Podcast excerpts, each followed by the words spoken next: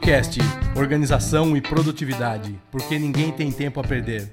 Edição 27, trabalho remoto com William Molinari. É isso aí, sejam muito bem-vindos a mais um episódio aí do Producast, seu podcast semanal sobre produtividade, organização, organização. E hoje eu já vou direto aí para falar um pouquinho do convidado. A gente vai pular um pouco as, a introdução é, básica que a gente faz toda semana aqui para falar um pouco quem é o William.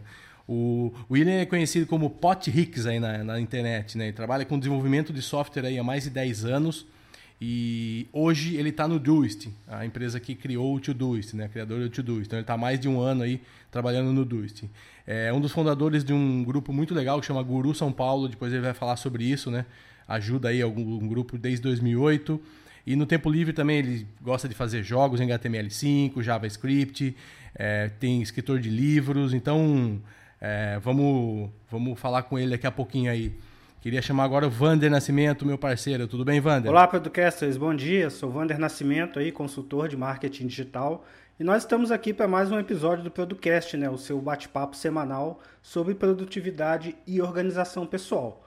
No episódio de hoje, eu e meu parceiro de bancada, Eduardo Benhame, nós vamos conversar com William Molinari sobre como é trabalhar em uma empresa que opera remotamente. Para quem não sabe, eu também não sabia, o William Molinari ele trabalha na Doist, que é a empresa responsável pelo Todoist, né, aquela nossa ferramenta de gestão de tarefas, dentre outras. E posteriormente ele vai apresentar aí alguns projetos e alguns itens dos quais ele trabalha, e eu vou passar a bola para ele agora para ele se apresentar aí para você que está nos ouvindo. Vai lá, William. Bem, então, como, como já falaram, meu nome é William. Uh, poucas pessoas me chamam de William na comunidade de software. Uh, eu, eu, desenvolvi esse nickname, né, Potix ou Potix, ou sei lá como se pronuncia da forma correta isso. É, mas o pessoal imaginava o pessoal escrevendo isso, não falando, né? Por isso que é complicado. É, enfim, mas eu tenho esse nickname há um bom tempo. Eu tenho mais de 10 anos de experiência com desenvolvimento de software. Já trabalhei em várias empresas é, aqui no Brasil e também já trabalhei para umas empresas fora. É, hoje eu estou trabalhando para Dust, é, faz um ano e meio, mas, quase um ano e meio mais ou menos. É, eu, eu ajudo em vários é, grupos de, de tecnologia em São Paulo.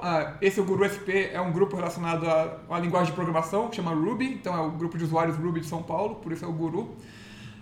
e a gente vem organizando encontros presenciais aí desde desde 2008, só para juntar a galera e falar sobre tecnologia, esse é o foco do grupo. Hoje eu estou com um segundo grupo também, que é o grupo de Rust, que é uma outra linguagem de programação. Também em São Paulo, com a mesma finalidade, só juntar e falar de tecnologia.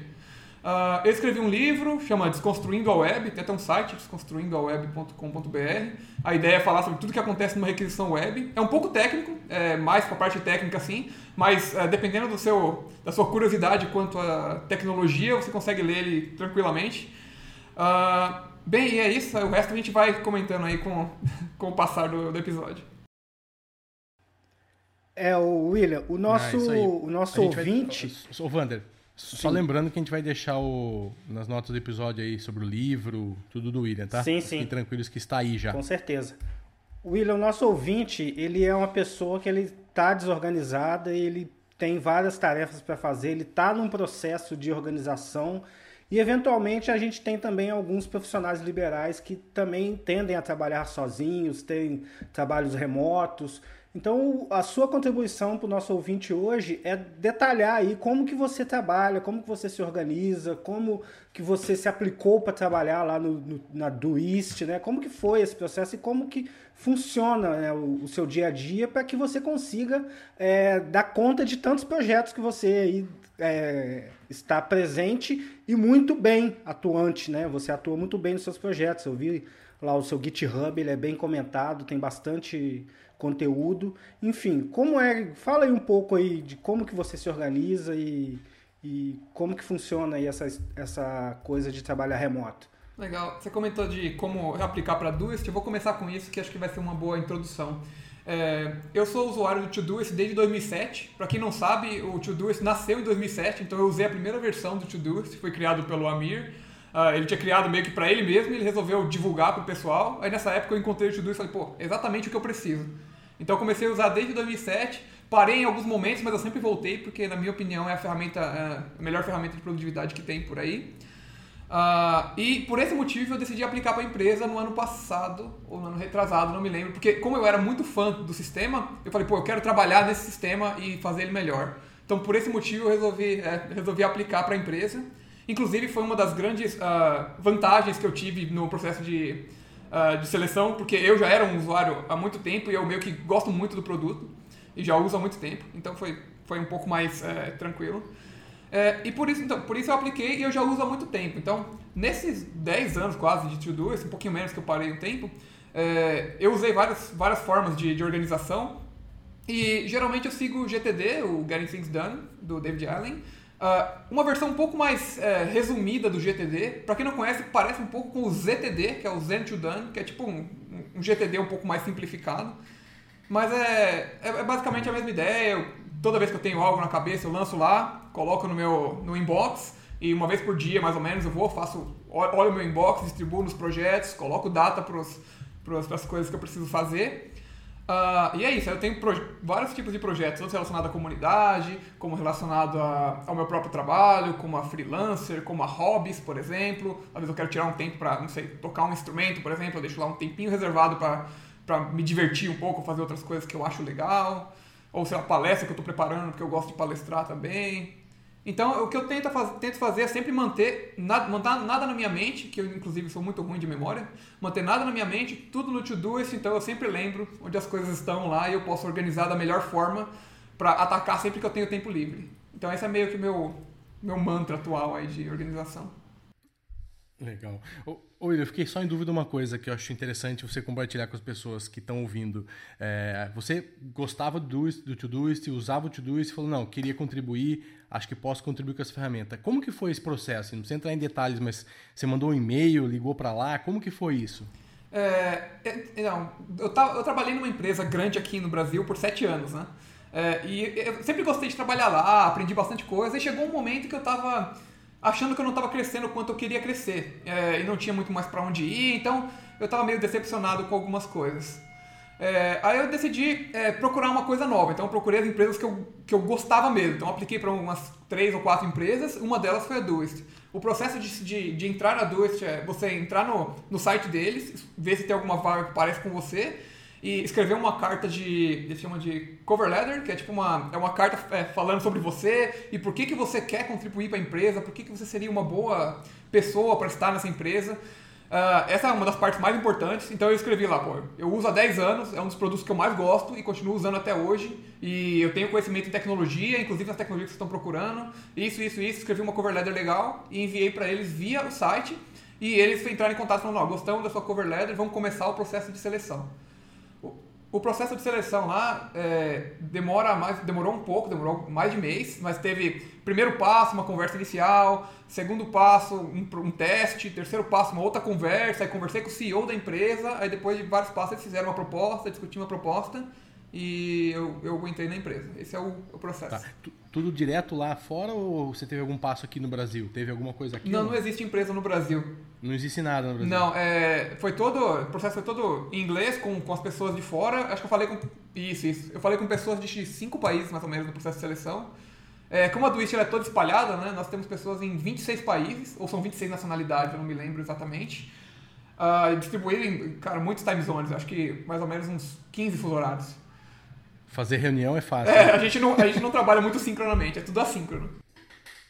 É, é, depois conta pra gente um pouquinho, já que a gente tá falando de produtividade, organização aqui, como é trabalhar numa empresa com tanta diversidade assim de, de, de língua, de time zone e tal, como que se organiza um negócio desse?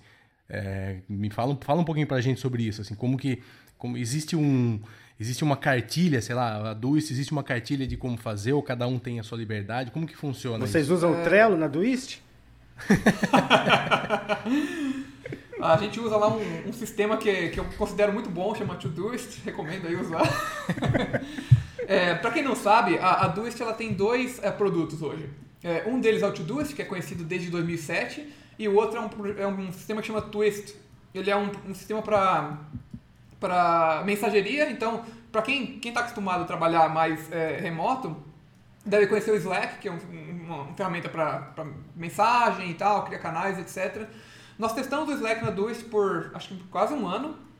e pra gente não funciona. Aí entra na parte de, por quê, de como que a gente trabalha, por que, que não funciona.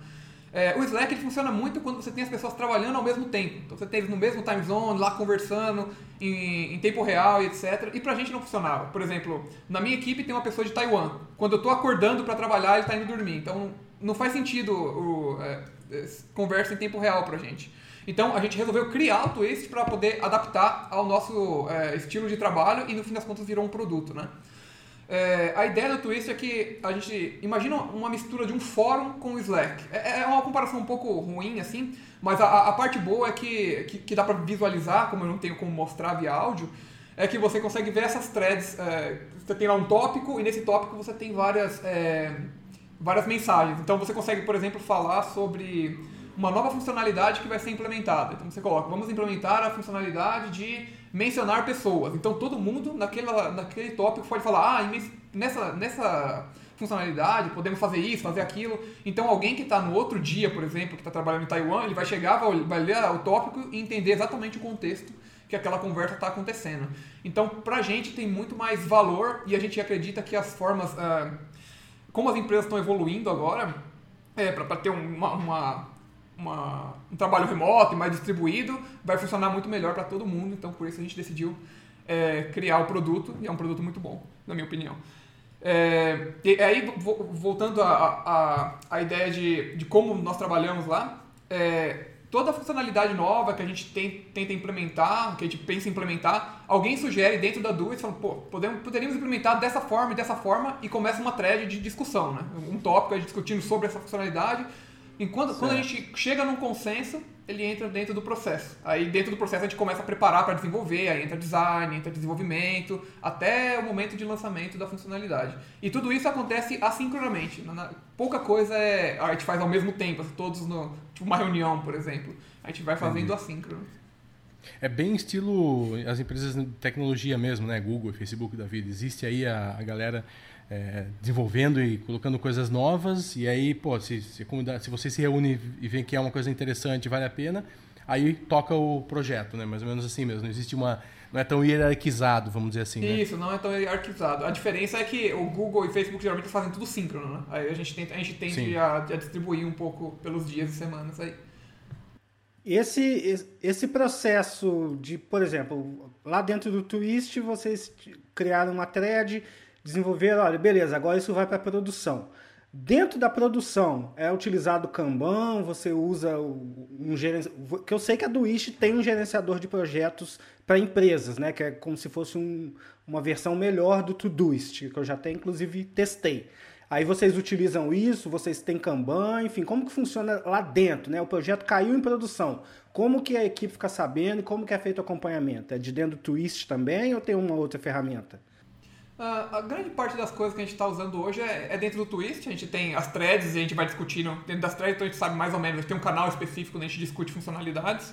Ok. É, e, e, lá a gente discute o que, precisa, o que, vai entrar e o que não vai entrar. E a gente trabalha com um sistema de ciclos. Então, a gente tem. Não, não é bem um Scrum, é, é, meio que uma mistura de Scrum com, uh, com Squads, que quem conhece a história do Spotify, como eles se organizam.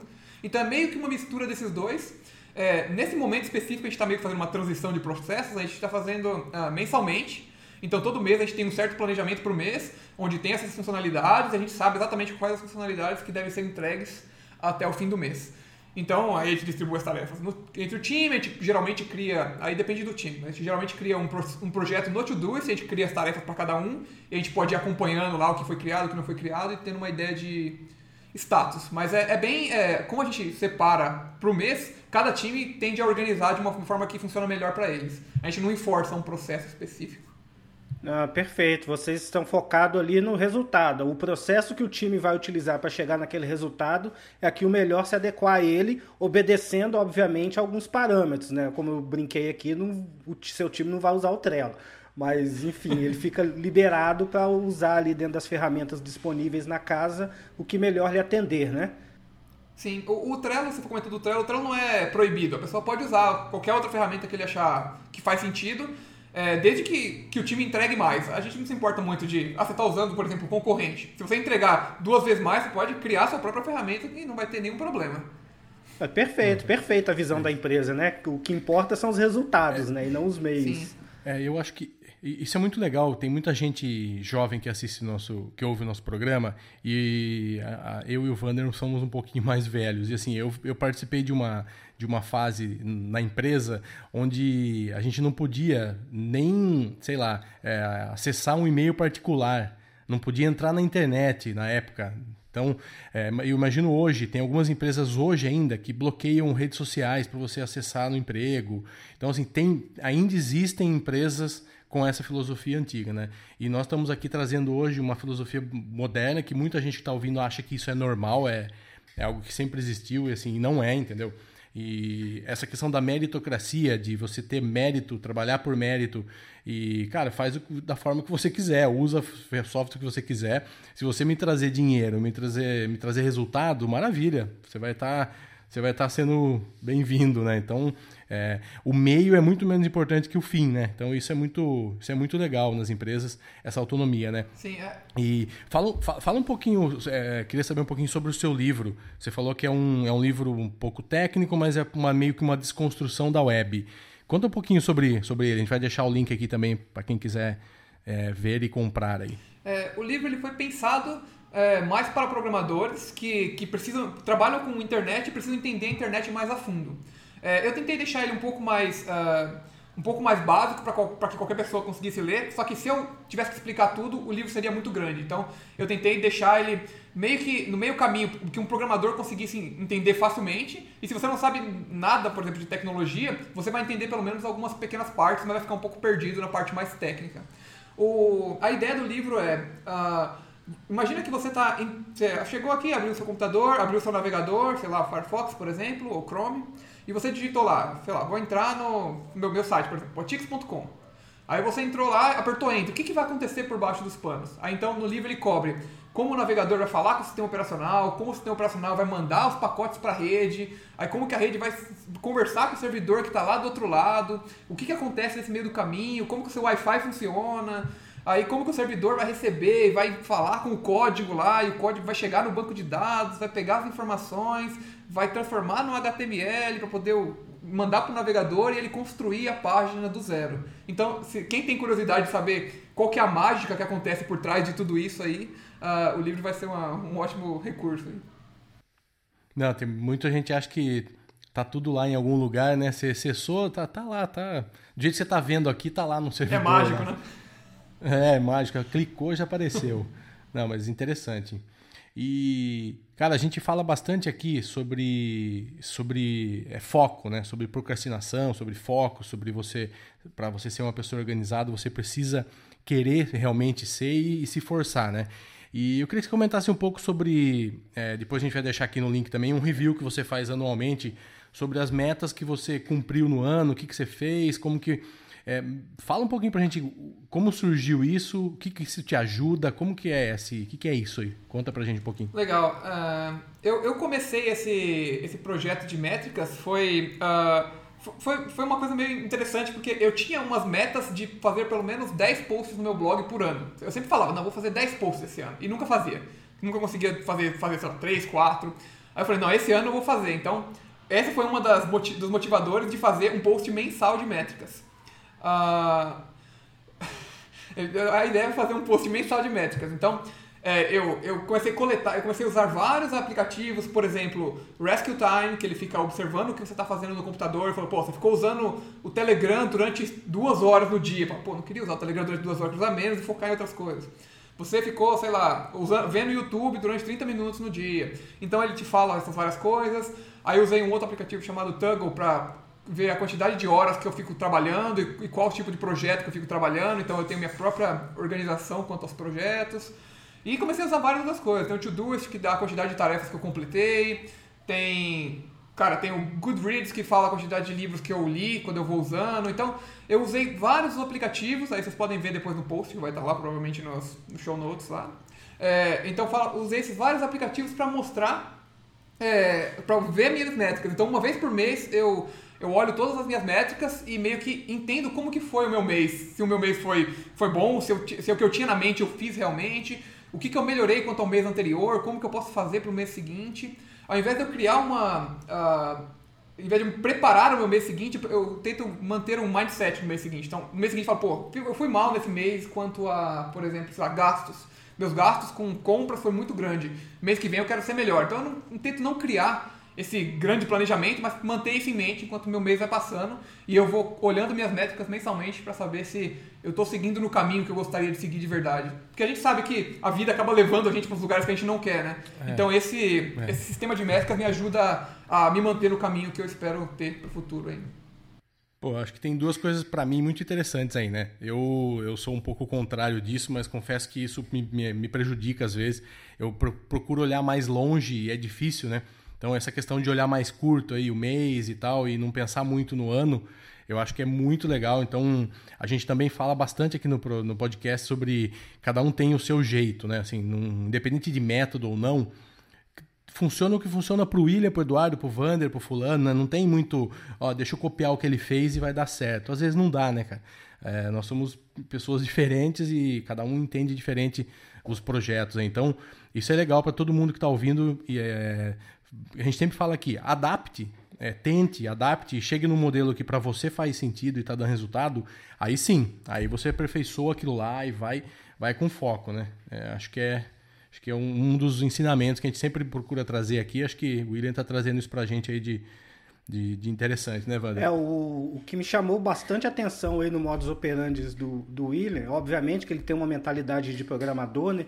Então ele definiu lá os KPIs dele, definiu as metas, mas ele não ficou ali três meses planejando como vai ser o 2018 dele. Ele vai pegando no dia a dia o que, que ele vai fazendo, a meta está na cabeça, né? Ele tem aquele foco final. Olha, eu, eu preciso me, viajar mais e fazer mais compras no ano de 2018. Estou falando aqui porque eu vi o gráfico de gastos dele e 50% da grana dele vai para viagens e compras. Invejável.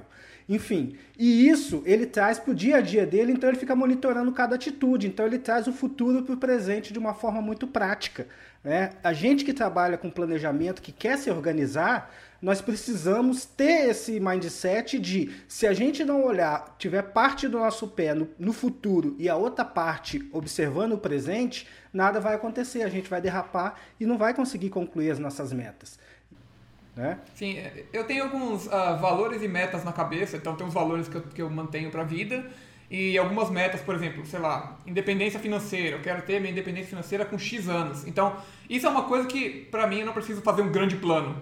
Eu tenho, ou melhor, eu tenho um certo plano, mas é uma coisa que o dia a dia vai me levar a isso. Então, investimento certo, tirar determinado valor, colocar no lugar, por exemplo, no caso de independência financeira, é a parte importante. Então, todo mês eu tento manter esse plano em algum momento que não tem uma data específica, por exemplo, não é todo janeiro ou todo dezembro, eu paro e falo, pô, vamos rever aquele plano de longo prazo que eu tenho, eu vou, paro, cato minha planilhinha, revejo tudo, falo, beleza, tá seguindo no caminho certo, não tá seguindo, eu vou começar a me ajustar daqui para frente. Então, é que, na minha opinião, e, e, eu fiz isso muito no passado, o tempo de planejamento às vezes acaba tomando muito tempo do, do seu tempo de execução. Então eu tento pesar esse tempo de planejamento e o tempo de execução para ficar num, numa, na balança boa para mim, né? Então aí, aí, vai de cada um, né? De pesar o seu tempo de planejamento e de execução. É interessante esse, esse mindset também, porque, por exemplo, você tem já o mindset que você quer ter a sua independência financeira com X anos. Então, se mês que vem você conseguir um freela que te dê uma grana boa ou a Duist te promove a gerente geral mundial, não sei. Você não vai comprar um carro de 200 mil reais. Né? Por quê? Porque senão ele vai comer todo o dinheiro que você está aplicando lá e ganhando de juros. Então é, a gente tem que ter mesmo em mente aonde nós queremos chegar no longo prazo, para que as atitudes de curto prazo não sabotem o nosso objetivo de longo prazo. E tudo acontece no curto prazo. Né? Se a gente for parar para analisar, a gente só tem o dia de hoje. Só hoje para resolver as Sim. coisas. É. Aproveite e leia A Mente Milionária de T. Harvard. Né? Não tem nada a ver com produtividade, mas é ótimo para a vida. Então ele ensina justamente isso, né? Para você ter uma mente, para você ser milionário, você precisa ter uma mente milionária. E mente milionária é isso daí. É saber o que você quer daqui X anos e para trabalhar para isso.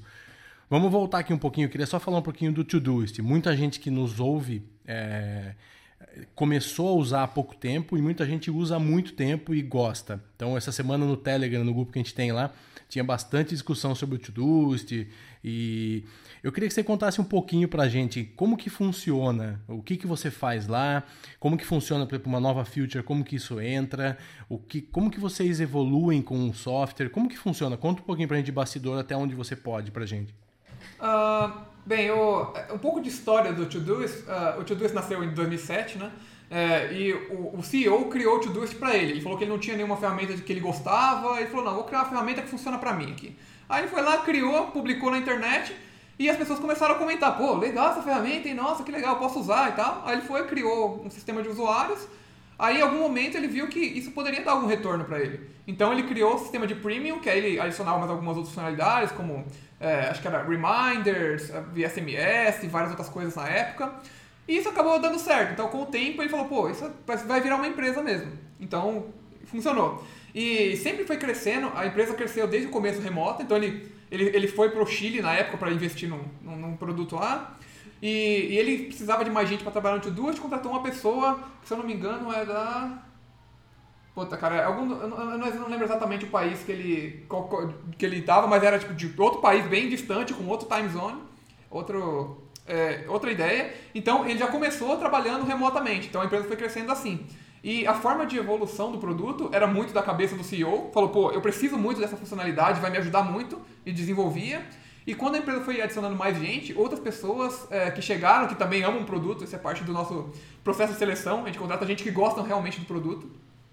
Então as outras pessoas vêm chegando e falam, pô, e se a gente fizesse tal coisa? Aí rolava essa discussão, a gente rolava uma, alguém propunha essa, essa feature de alguma forma e a, a, o pessoal discutia e isso entrava no, é, no processo de desenvolvimento. Então era isso. Então a gente entrava naquele processo que eu comentei, de ficar é, um mês, por exemplo, e o pessoal vai desenvolvendo, etc. Mas é tudo bem ah, ah, democrático, talvez uma, uma, boa, uma boa descrição. É, todo mundo participa e como a gente sabe que a gente contrata pessoas que gostam realmente do produto, geralmente as ideias são muito boas. A gente tem pessoas que usam há muito tempo e etc.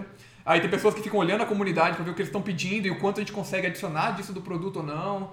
Então aí tem vários outros é, canais. Isso, é, isso eu queria falar um pouquinho mais. É, como que funciona essa parte de, de, de, de das, da, do, dos usuários reportando o que, que eles acham e tal? Como que é isso funciona lá dentro? Tem um time para isso? Como que é? É, a gente tem o time, tem o time de marketing que está sempre é, de olho nisso e tem também o time de suporte que as pessoas, é, o, o, nosso pessoal de suporte é, Pode, pode não parecer, isso é uma coisa que me, me chamou a atenção quando eu entrei na empresa, porque outras empresas que eu trabalhei, a gente tinha pouquíssimo contato com o suporte. O suporte resolvia lá os problemas e pronto. É, já na, na Duist, a, a gente tem um contato muito próximo com o suporte, então toda a funcionalidade que às vezes as pessoas pedem, falam, pô, pessoal, eu tô, queria que tivesse X. Em algum momento, acho que uma vez por mês, o suporte vai postar para todo o time de desenvolvimento falando, ó, essas foram as coisas que pediram e eles vão entrar numa lista nossa tal, e falar, pô, o que, que o pessoal está pedindo mais, o que está pedindo menos, qual que é, o que, que, o que, que a gente poderia implementar que a, ajudaria mais gente. Porque às vezes a gente fala, pô, sugeriu uma coisa e eles não fizeram. Só que é só você, né? Tem uma coisa que tem, sei lá, 500 pessoas sugerindo. Então a gente tenta pegar o que vai ajudar mais gente, né? Então tudo que a gente fala via suporte, tanto problemas quanto sugestões, vai chegar para a equipe de desenvolvimento em algum momento e a gente vai avaliar quando que a gente consegue fazer. É, eu não sei se ainda se é claro isso, mas a, a Duist é uma empresa pequena ainda, né? Querendo ou não, a gente é, comparado com outras empresas, a gente tem 60 pessoas distribuídas pelo mundo, e no time de desenvolvimento deve ter umas, ah, vou chutar aqui, talvez não seja o número certo, tá? Mas umas 20 pessoas. Então, é 20 pouco, pessoas, é, comparado com a quantidade, do, com, a, com, o tamanho do produto, a quantidade de gente que usa, ainda é pouco. Então a gente precisa é, lidar com esses recursos e, e, usar da melhor forma possível. É, uma outra coisa que é legal, que vale mencionar, é que a, a Doist não tem investimento, né? A gente não recebeu investimento de ninguém, e isso é de propósito, a gente não aceita investimento, porque a gente fala que você tem investimento é você criar produto para uma outra pessoa que você não sabe o quanto ele conhece do seu produto, né? Então a gente Exatamente. sabe que é, a gente sabe que as pessoas que estão dentro conhecem muito bem do produto e amam o produto. Então é, a gente tem a liberdade de fazer o melhor para os usuários. Então é, a Doist por por escolha resolveu ficar totalmente é, na privada, mas totalmente a gente chama de bootstrap, né? Dá para seguir o propósito, né? Não tem que ficar se preocupando com ninguém Exato. lá, faz isso porque Exato. tem que fazer. Não tem né? que fazer por causa do investidor. É como se a Apple abrisse um fórum pedindo é, é, dicas do que colocar no próximo iPhone, né? Mas o meu tudo a Doist é. funciona assim. E... É, tem que trocar o cabo Lightning por o cabo USB, né? Exato. Mas é muito interessante esse, essa visão da empresa desde a sua fundação de fazer o melhor para o usuário e ser feito por usuários apaixonados pelo próprio produto. Então é um processo que se retroalimenta, né? Então o produto sempre vai ser bom porque quem está fazendo o produto sempre foi apaixonado pelo produto. Fantástico. E Fantástico. conhece e quer melhorar. É isso aí.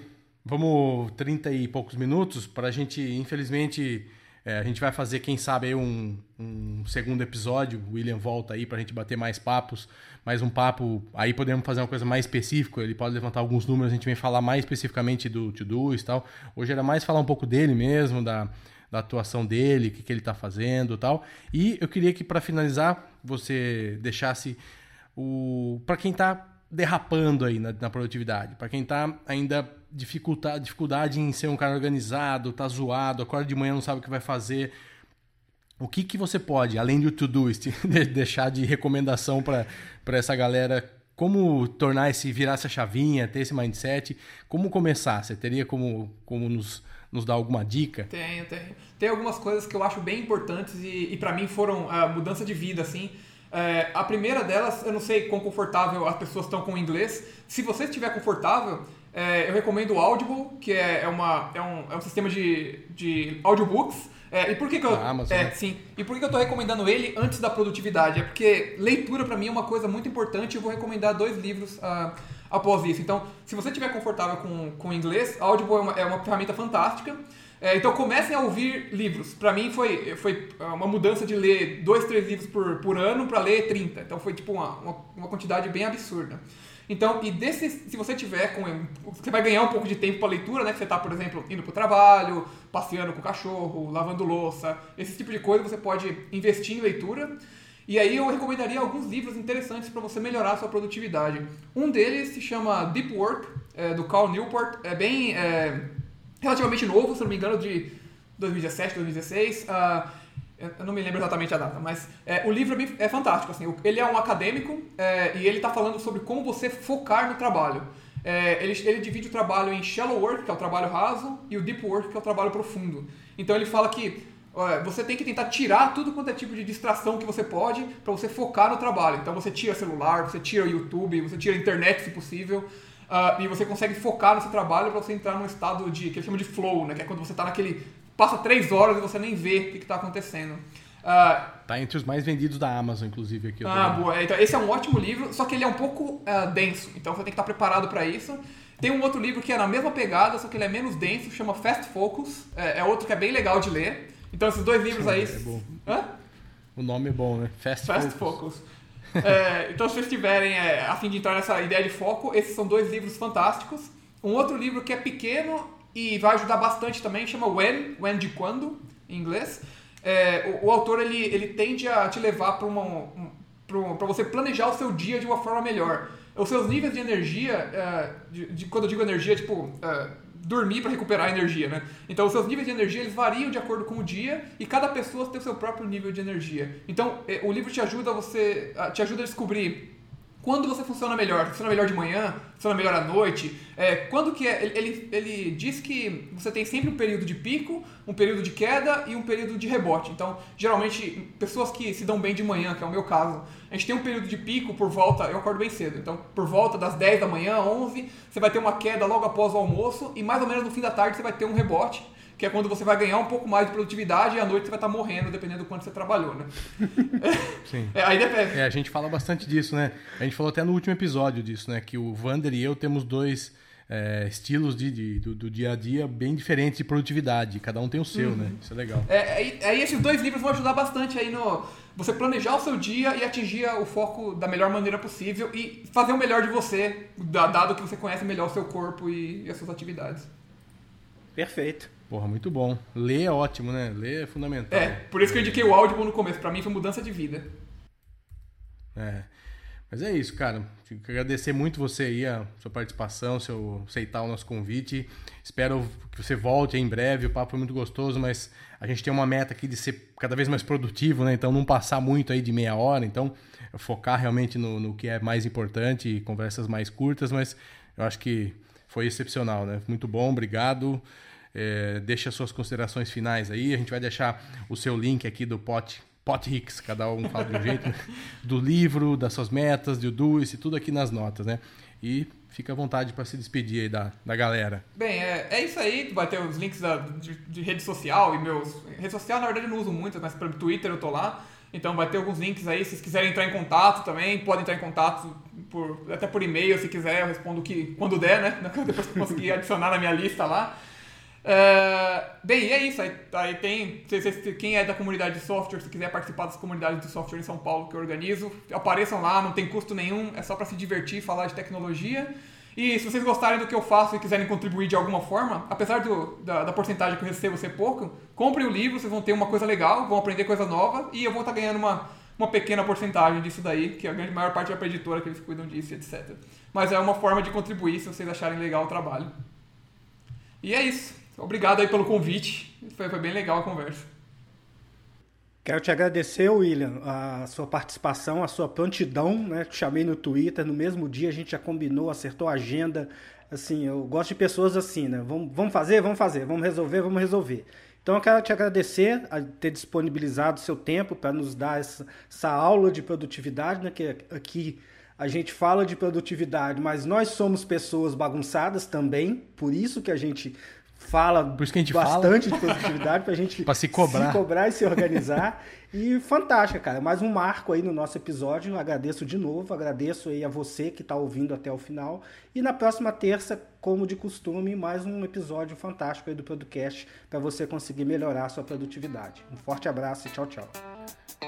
Até mais, abraço. Tchau.